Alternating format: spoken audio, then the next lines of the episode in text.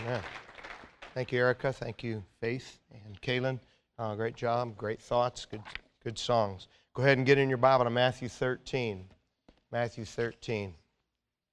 Music is a powerful influencer. It's a powerful influencer for good or a powerful fuel to our flesh. And uh, appreciate the kind of songs they sang tonight and um, stir my heart. We've got a great Savior. Matthew chapter 13. Appreciate Brother Josh filling in for me last Sunday night so I could get a little energy and voice back from uh, my trip to Nicaragua. Uh, I mean this when I say your prayers for me and my family, they make a big difference. And um, I just really appreciate how y'all prayed for me while I was away. It means a lot. Uh, we've spent the last few Sunday evenings talking about practical applications of Bible doctrines and Bible principles. Two weeks ago, when I spoke last on a Sunday night, we talked about the legalism of the New Testament and how it differs from how that word is tossed around so flippantly today. We saw that legalism in the New Testament is always something distinctly Jewish Sabbath, circumcision, Jewish diet, holy days as a qualification to get saved or stay saved. And because of the way the New Testament is, previous generations called those people Judaizers rather than legalists. And though there is legalism today, it has nothing to do with pants or skirts or ties or skinny jeans. It has everything to do with uh, adding baptism or the sacraments to faith in Christ to be saved. It has everything to do with requiring good works and faithfulness to stay saved we also saw in the New Testament that uh, it is not legalism when believers have a different or a higher standard of application to a biblical command. Uh, anyone who tries uh, to obey a biblical command has an arbitrary line that they've drawn to obey. And we have no right to ignore a biblical command. Uh, each believer, each church, each organization has a liberty to draw their lines uh, but no one has the liberty to ignore a biblical command. And we closed seeing that how uh, some arbitrary lines are weaker than others. We closed admonishing one another to be sure we don't hate those who have drawn those lines lower than we have, nor harshly judge those who have drawn them higher.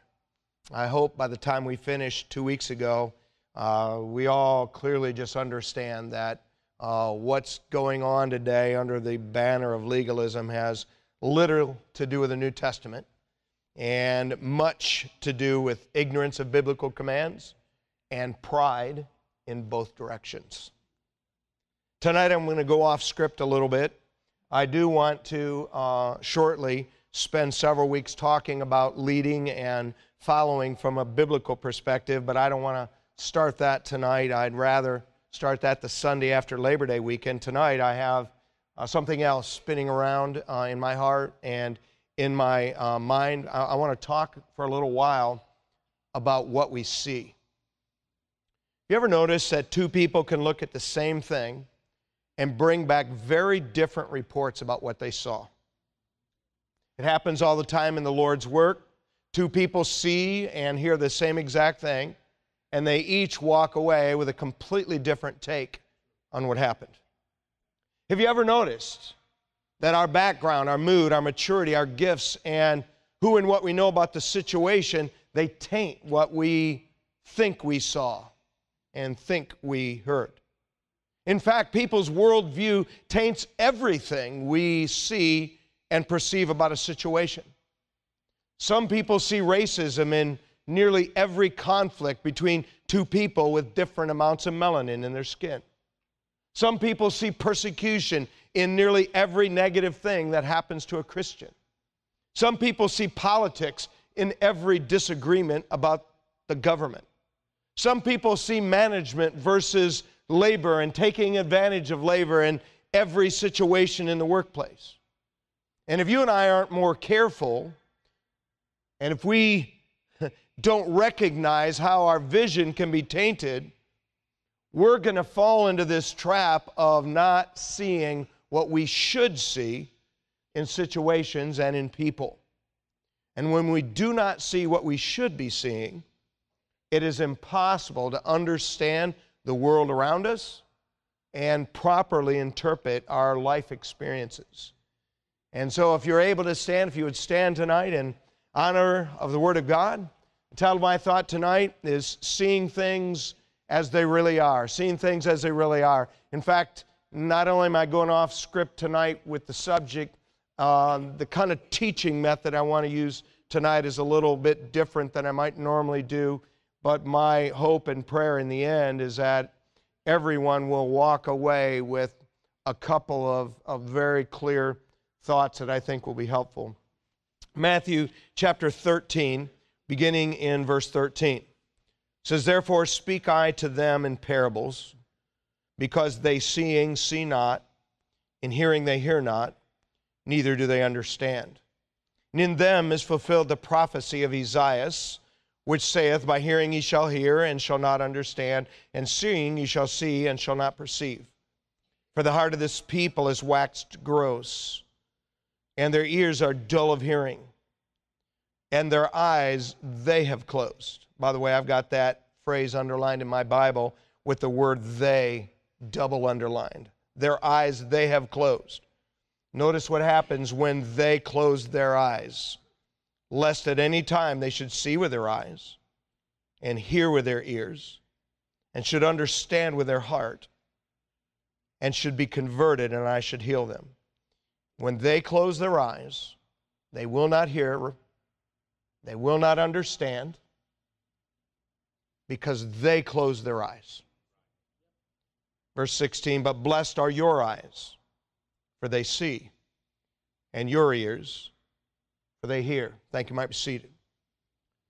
We see in verse 13 that the purpose for some of Christ's parables was for him to teach his disciples truths that other people were not really ready yet to hear. Verse 13, he says, Therefore speak I unto them, that's unto the Jews who are not saved, because they seeing see not, and hearing they hear not, neither do they understand. In fact, the Messiah teaching in a manner that would not be seen and understood by everyone. That actually was a fulfillment of a prophecy in the book of Isaiah, and that's what he says in verse 14. In them is fulfilled the prophecy of Esaias, and remember, that's just a Greek spelling of the Hebrew name Isaiah. Uh, in them is fulfilled the prophecy of Esaias, which saith, By hearing ye shall hear, and shall not understand, and seeing ye shall see, and shall not perceive. Uh, I do believe Jesus intended what he taught to be understood. I do not believe that Jesus always taught everything in the simplest manner to be understood. If Jesus taught everything in the simplest manner to be understood, there would be no disagreement over what he taught. And though he did teach to be understood, he taught in a manner that if you wanted to see and you wanted to hear and you wanted to understand and you wanted to change, you would understand. But he also taught in a manner that if you did not want to see and you did not really want to hear and you did not want to understand from your heart because you really didn't want to change, you didn't understand what he said. It's how he taught. We see then that, as I mentioned earlier, some of the people had closed their eyes, they closed them. And as a product of them choosing to close their eyes, they therefore could not hear right, their ears were dull of hearing, their heart waxed gross, which just means thick, and they did not get healed. They didn't understand. They were not saved. Some closed their eyes, which closed their ears and closed their heart, but others did the opposite in verse 16, like his disciples. But blessed are your eyes, for they see, and your ears, for they hear. Now, both from the scripture and from practical experience, I think it's clear that some people hear, but they're not really listening. And because they hear, but they don't really listen, God's word never enters their heart. I think it's also pretty clear that some people have their eyes open, but they don't really want to see. And when you don't really want to see, the word does not enter their heart and has no effect on them. Uh, listen, if you've been around a biblical church for any length of time where they preach and teach the Bible, you have at some point in your life been amazed that someone could sit and hear and see the same things you heard and saw and literally walk away with nothing. And it all boils down to does someone really want to see? I have good news for you tonight any believer who's really open to hearing and seeing what Jesus Christ has to say, who wants to know the truth, who wants to let it affect their life, they will be able to see and to hear it. But people don't want that. Because if we open our eyes to actually pay attention to what we're seeing and hearing, it puts us in the valley of decision. And when we're in the valley of decision, then we have to choose. Will I respond? Will I yield to what uh, has been taught from the Word of God, or will I do something else? Uh, that's why people don't want to see. By the way, I hope tonight you're someone who's open to hearing and seeing the truth. There's a good chance that's true you're here on a Sunday night. Uh, in fact, I would plead with you please do not be someone who looks for a reason that makes sense to you to close your eyes. People always have a reason that makes sense to them for closing their eyes. And when they close their eyes to truth, their ears do not hear and their heart does not understand, and God's word does not enter their heart. By the way, what Jesus said that day about those who heard him, uh, that's not a very positive thing. I would hate for Jesus to describe me as someone who closed my eyes to what he had to say and what he was doing. In fact, if you're someone like that, I hope you'll repent. Now, when we take this truth that Jesus teaches here, there are a lot of ways we could apply this and make it practical to us. I have a, a particular practical application I would like to make. And tonight, the application I'd like to make is I would like for all of us tonight to see both God and Satan at work in every significant event of our life. Both God and Satan at work in every significant event of our life. I'm not, gonna, not talking about seeing God and Satan when you burn the toast. I'm not talking about seeing God or, or Satan when you stub your toe. I'm not talking about seeing God or Satan when you have a sniffle. I'm talking about every significant event that happens in our life as a child of God. There are literally two distinct forces at work, two different distinct plans, two different per- distinct perspectives, and how you and I open our eyes to what happens in our life that's significant show, is going to determine who we see. I believe we'd have more faith in God and understand our world better if we open our eyes like this. I believe we'd have more encouragement when discouraging event ha- events happen if we'd open our eyes like this. I believe we would not fall into as many of Satan's snares every time uh, we have some sort of a victory if we'd open our eyes like this. God and Satan are at work in every significant event in our lives, both good events and bad events. God and Satan are at work in our failures. God has a plan. Satan has a plan. Satan is at work in good events, just like God is at work in good events. Satan has a plan and God has a plan. And what I want to do tonight, and I know it's a little bit of an unusual teaching method for a Sunday night, maybe a little bit more of a Wednesday night teaching method. But what I want to do is I want to go back and look at the significant events in the life of Joseph, and I want us to see how God is working in those events and how Satan is working in those events. And what I want to do when we finish looking at the life of Joseph, I want to just have us look at our own events so that we see what's really going on, to have eyes to see. And so let's go back together to Genesis 50, if you would please, to the days that shortly follow the death of Jacob. Jacob was Joseph's dad. Joseph was the 11th of 12 sons of Jacob. Jacob was uh, an older guy when he was a parent. And by the time of this particular text in Genesis chapter 50, Joseph is about 56. And by the time this takes place, Joseph is 56, and there have been a lot of things that have happened in Joseph's life. There were things that happened in Joseph's life that any human being who looked at them would say, wow, that's a really terrible thing to happen to a human being. There were things that happened in Joseph's life that any reasonable person would look at and say, wow, that's incredible.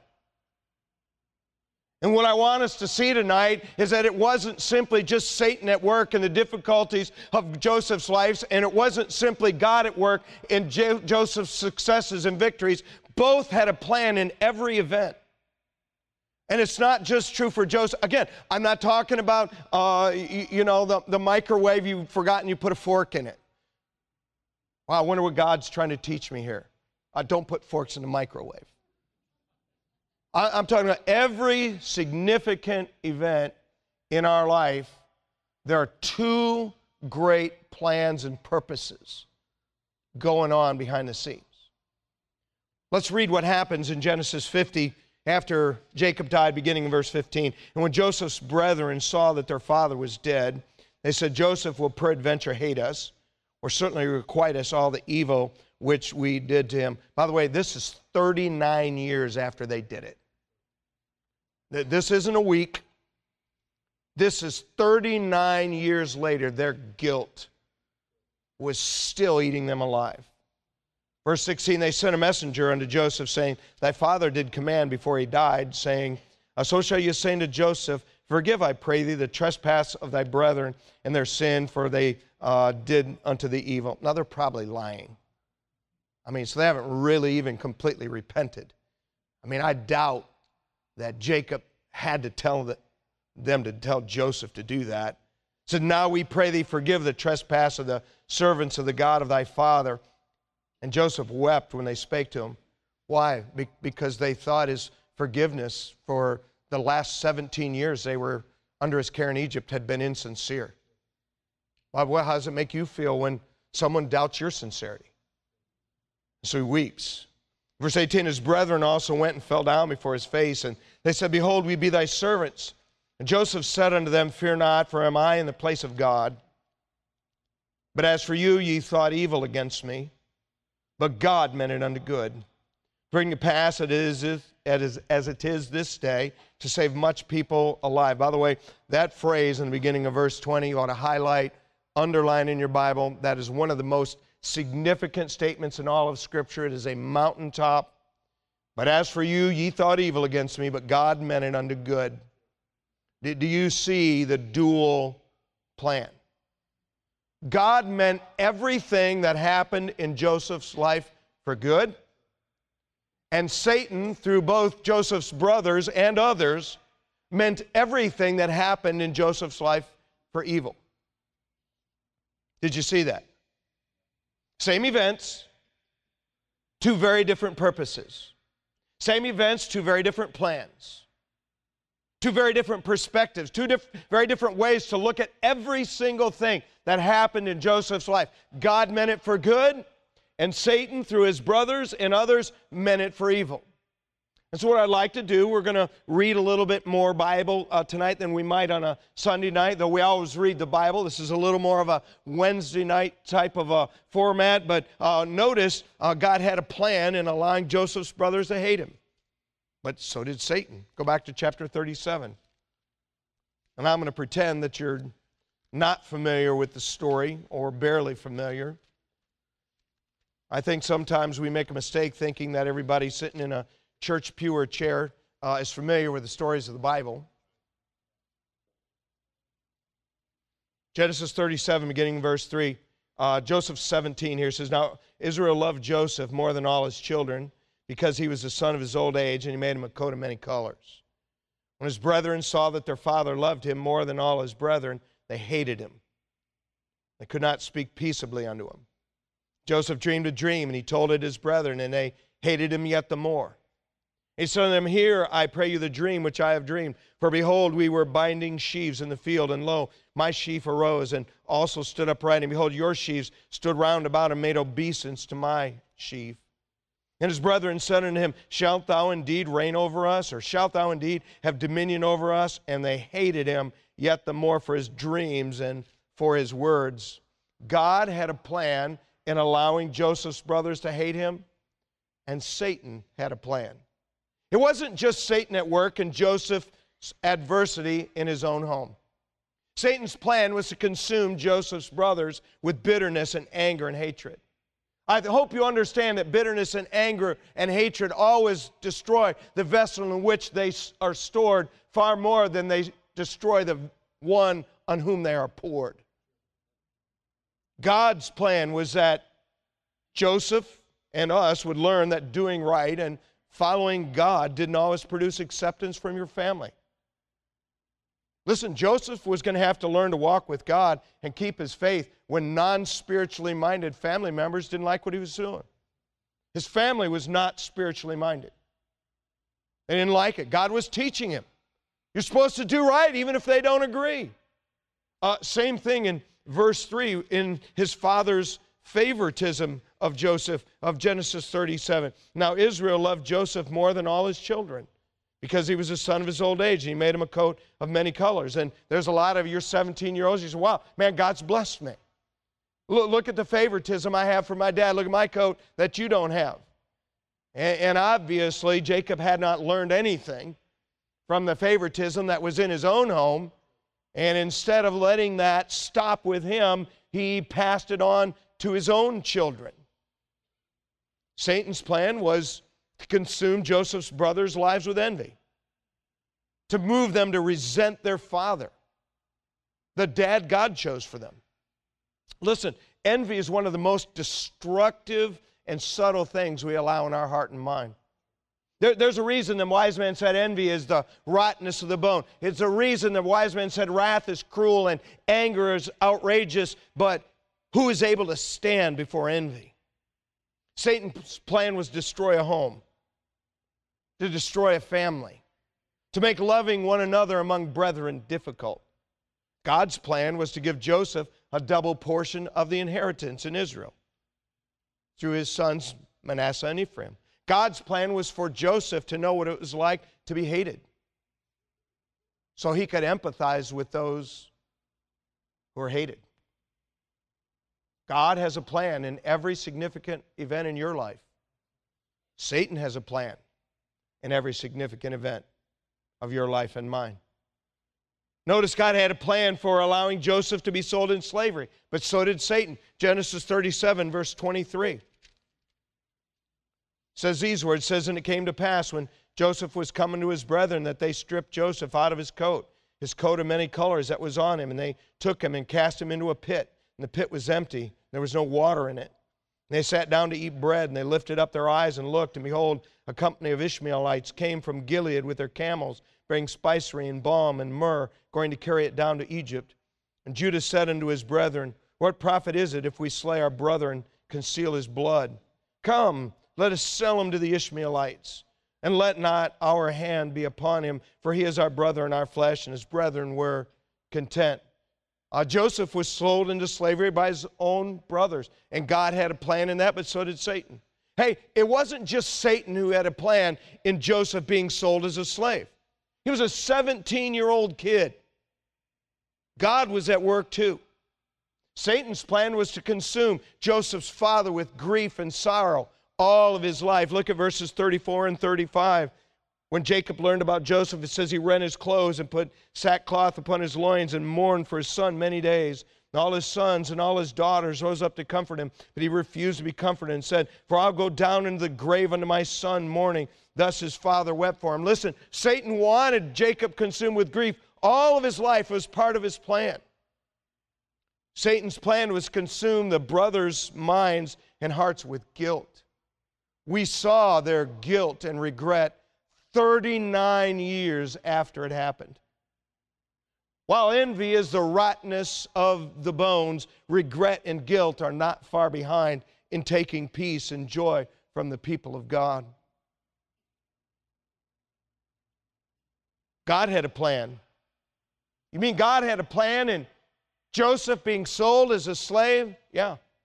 To bring Joseph into Egypt to spare Egypt and the surrounding lands from a famine that wouldn't happen for another 13 years. God had a plan to bring Joseph into Egypt, to ascend to the right hand of the throne of Egypt, to become a picture of Jesus Christ. God had a plan to bring Israel into Egypt because of a prophecy back in Genesis that they would be oppressed for 400 years. God had a plan in all of this. It wasn't just Satan had a plan, God had a plan. And in every significant event of your life and mine, God has a plan and Satan has a plan. God had a plan in Joseph being stalked and falsely accused by Potiphar's wife. But so did Satan. Genesis chapter 39, beginning in verse 5. And it came to pass from that time that he made him overseer in his house over all that he had. The Lord blessed the Egyptian's house for Joseph's sake. The blessing of the Lord was upon all that he had in the house and in the field. And he left all that he had in Joseph's hand, and he knew not what ought he had, the bread which he did eat. And Joseph was a goodly person and well favored. So I thought God looked on the heart. Well, yeah, God does choose leaders from the heart, like he denied Eliab and chose David, but God sees the outside too. Duh. Verse 7 And it came to pass after these things that his master's wife cast her eyes upon Joseph, and she said, Lie with me. But he refused. By the way, I've got that highlighted in my Bible too. He refused. Said unto his master's wife, Behold, my master wotteth not what is with me in the house, and he hath committed all that he hath to my hand. There's none greater in this house than I. Neither hath he kept back anything from me but thee, because thou art his wife. How then can I do this great wickedness and sin against God? Well, there's a good phrase, too. Verse 10 It came to pass as she spake to Joseph day by day that he hearkened not unto her to lie with her or be bought with her. Came to pass about this time that Joseph went into the house to do his business, and there was none of the men of the house there within, and she caught him by his garment, saying, Lie with me. He left his garment in her hand and fled and got him out. And it came to pass, when she saw that he had left his garment in her hand, and was fled forth, that she called unto the men of her house and spake unto them, saying, uh, See, he hath brought in an Hebrew unto us to mock us. He came in unto me to lie with me, and I cried with a loud voice. And it came to pass when he heard that I lifted up my voice and cried that he left his garment with me, and he fled and got him out. And she laid up his garment by her until his Lord came home. Listen, God had a plan in all this, and Satan has a plan.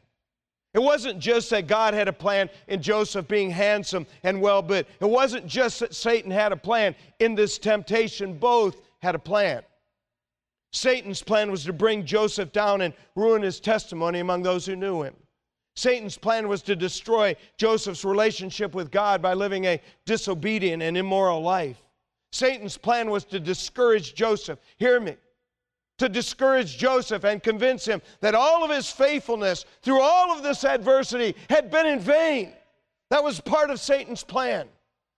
God's plan was to expose Joseph's faith and to bring him to jail for the next part of God's plan for Joseph's life. God's plan was for Joseph to learn that you don't always prosper when you do the right thing, but that doing the right thing has value in and of itself every significant event, Joseph's life and our lives. God has a plan, Satan has a plan. God had a plan in allowing Joseph to be forgotten in the jail, but so did Satan. so listen, Satan's plan was to discourage Joseph and try to convince him that his faithfulness had been in vain. Joseph, it was a waste for you to live for God. As a teenager, you were sold as a slave. Uh, Joseph, it was a waste for you to live for God after you were enslaved by Potiphar. Look what happened to you. Joseph, it was a waste for you to live for God in the jail. That was Satan's plan all along. But God had a plan too. God's plan was that Joseph would be remembered at just the right moment for the promotion God had in mind.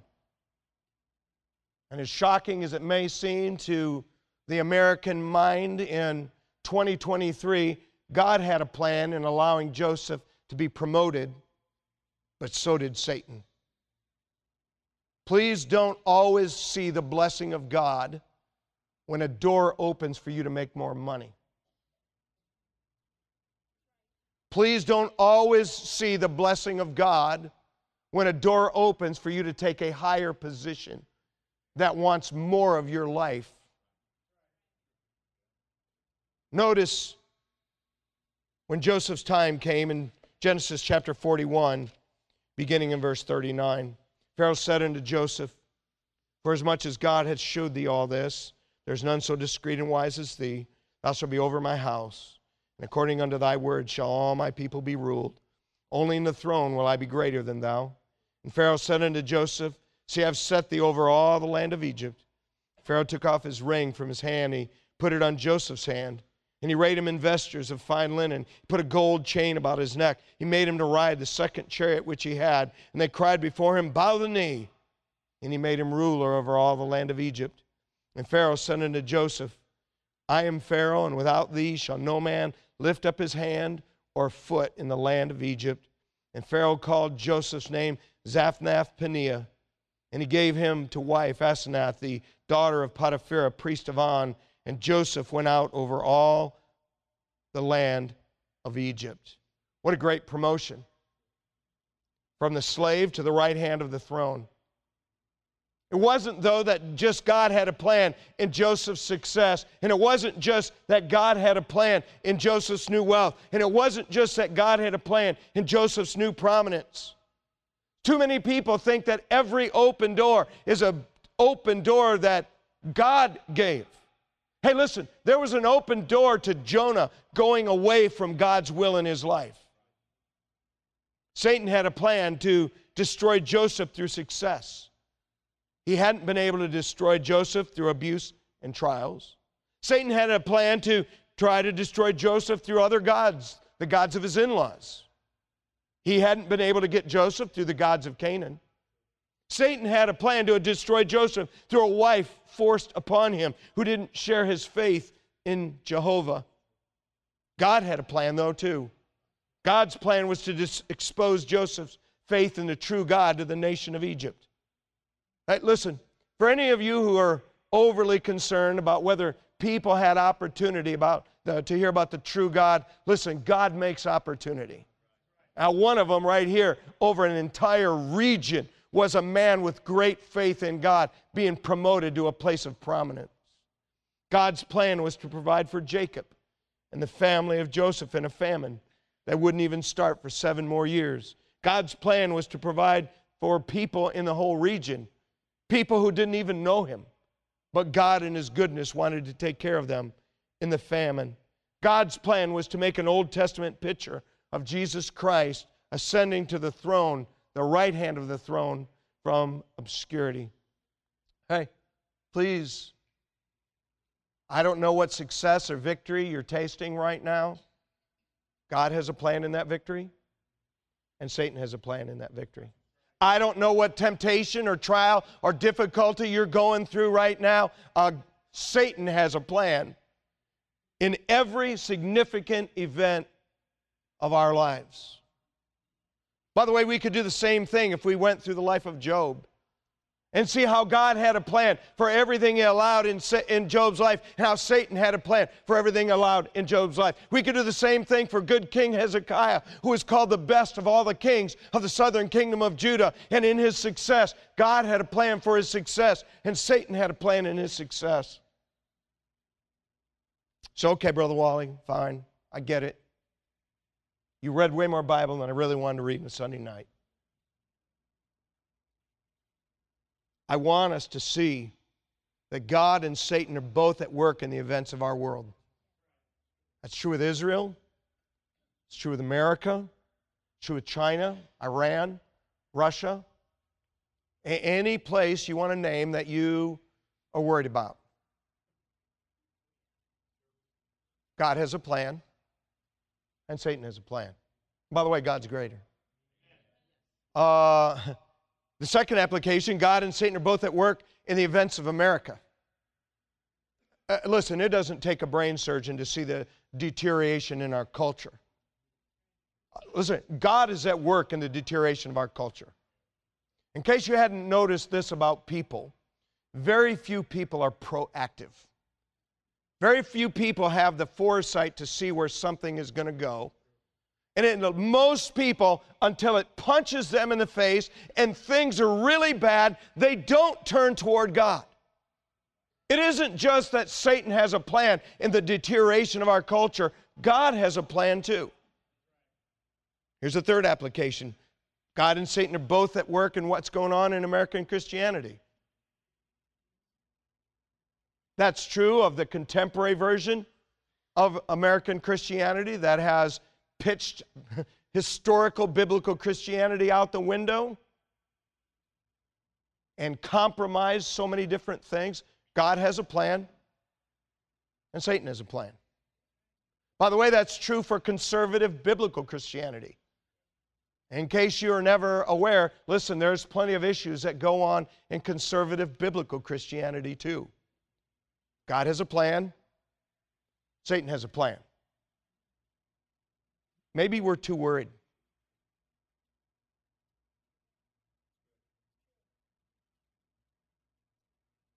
Maybe we're too bothered. Maybe all we see is the devil at work.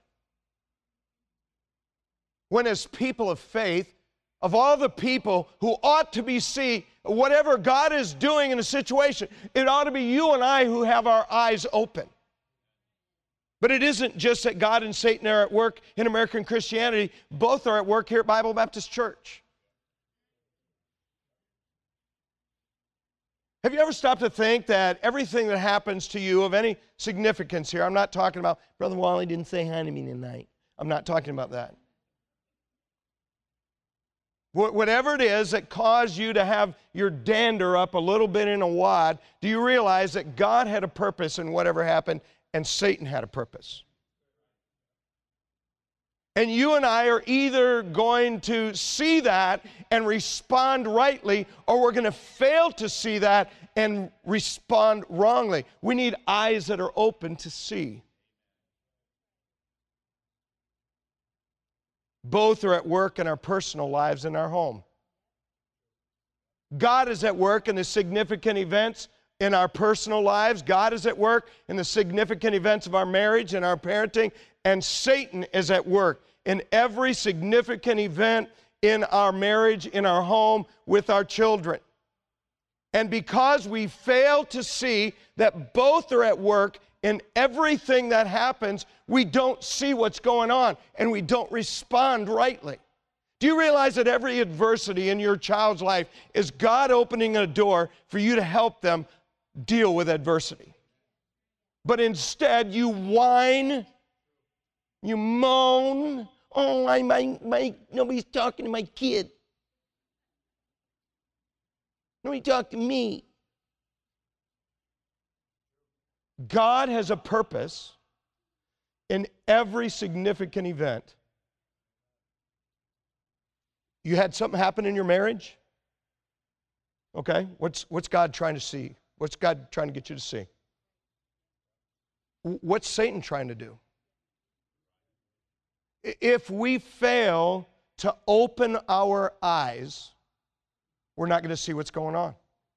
Uh, listen, I, have been a believer now for 39 years, and I, I can't tell you how many times I watched the faith of some believing person be destroyed by what some pastor did, or what some deacon did, or what somebody in the church did, or what those people in the church did. When in reality, everything that God allowed in your life and mine, by the way, I've had some significant things happen to me in the church. I've had people, thank God it hasn't happened for a while, I've had people threaten to kill my family. Look me in the face and say, you know, I used to not bring women and children involved, but now I am. I'm going to kill your family. Uh, you're not the only one that has bad things happen. Uh, 16 years ago, when we had 20 first time visitors here. It was baby dedication. And somebody stood in the back up two thirds of the way through the message and stood up and said, You ruined my family. You ruined my home. You ruined my family. You ruined my marriage. And by that time, Brother Joe and the other Brother Joe, wherever he is, by, I mean, they had gotten them out there. But by the way, most of those people didn't come back. Do you know God had a plan in that?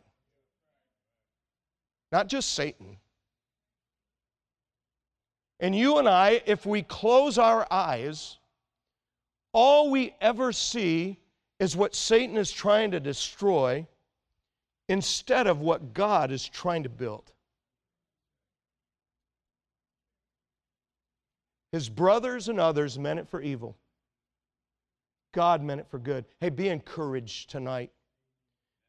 Everything that happens in our lives that has any significance whatsoever, if you and I have our eyes open, can be used for good and for the glory of God. And we know that all things work together for good to them that love God, to them who are the called according to his purpose. Tonight, are your eyes open? Or have you closed them to the fact that both God and Satan are at work in every significant event? If you quietly stand.